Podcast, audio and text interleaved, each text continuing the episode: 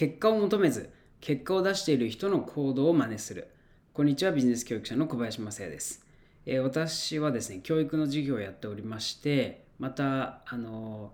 私が主催しているビジネスコミュニティのお客様も皆さん教育の授業を構築されています、えー、そういう意味で私たちの役割っていうのはもう究極的には一つで目の前のお客様に結果を出していただくということになります。えそのためにはどうしたらいいのかということを日々考えているわけですね。え、まああのその結果を出していただきたいということなんですが大きな結果ほどですねやっぱり短期間ではなかなか出せるものではありません。短期間で結果を出せる方法があったとしても多くはですね、えー、持続しないというところがあります。まあ、例えば非常非常にこう無理なダイエットをしてもですね短期的に痩せるかもしれませんが、えリバウンドしてしまうと、まこれじゃじゃあですね本末転倒なわけですよね。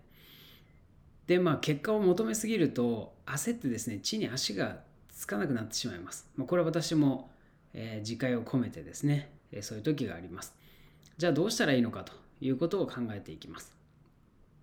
えー、結論としてはですね結果を出している人の行動をですね真似するっていうのはやっぱり一番ですね。もちろんこうその段階によると思います。特に最初のこう初心者の頃っていうのはいきなりですね我流で自己流でいくよりは結果を出している方の行動を真似していくというのが一番ですね。そして教育事業というのは、えー、まあ、一部の非常にそういったクリエイティブなことを教える教育は違うかもしれませんがやはりこの結果を出している正しいやり方をですね正しく実践していただくっていうことに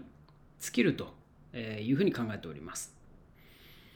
えーまあ、結果を出す人っていうのはですね結果をの出る行動をとってるわけですよね。結果の出ない人は結果の出ない行動をとってると、まあ、当たり前なんですけれども、まあ、この結果の出る行動を取り続けるっていうのが、まあ、口で言うのは簡単で行動するのが難しいということです。もちろんそのオリンピックで金メダルを取るとかですね、えー、何か会社を上場させるであるとかもう本当にその、えー、何十万人、えー、に1人のようなですねずば抜けた成果を出そうと思ったら誰かの真似しているだけでは難しいと思います。けれども、まあ、日本には主張りという言葉があるようにえ初学者の方はですねまずはうまくいってるやり方を、ね、お手本にしてやっていくということですね。日本人は特にそういった、まあ、書道にしてもですねこう手本を真似していくという教育があの浸透しておりますので最初はそういったやり方が非常に合ってるというふうに考えております。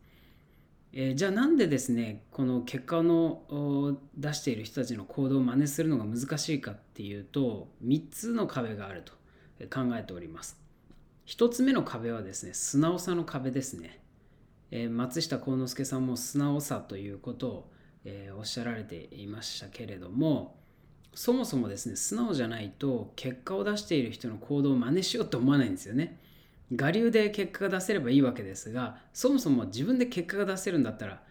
教育のスクールに学びに来ないわけですから、えー、素直な心がない方っていうのは、えー、まあちょっと言い方があれですけれども受講料とか時間が無駄になってしまう可能性が非常に大きくあります。1つ目が素直さの壁ですね。続いて2つ目の壁ですが、傾聴の壁というものがあります。最近ですね、英語の学習を再開し始めて、リスニングの難しさをにですね、非常に直面しております。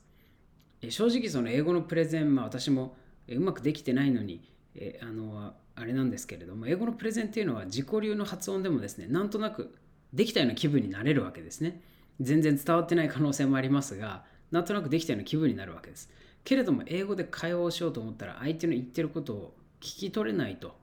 成立しないわけですよね。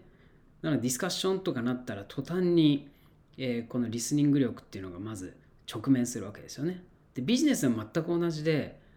言いたいことだけ言うっていうのは、まあ、ある意味気持ちがいいわけですが、えー、お客様がですね言ってること思ってることを正しく聞き取れないとですねなかなか成立しないんですよね。お客様があの、まあ、ある意味ビジネスの中心ですから英語ではですねディクテーションというですね書き取りのトレーニングっていうのがありますね。その英語の、えー、オーディオとかを聞いて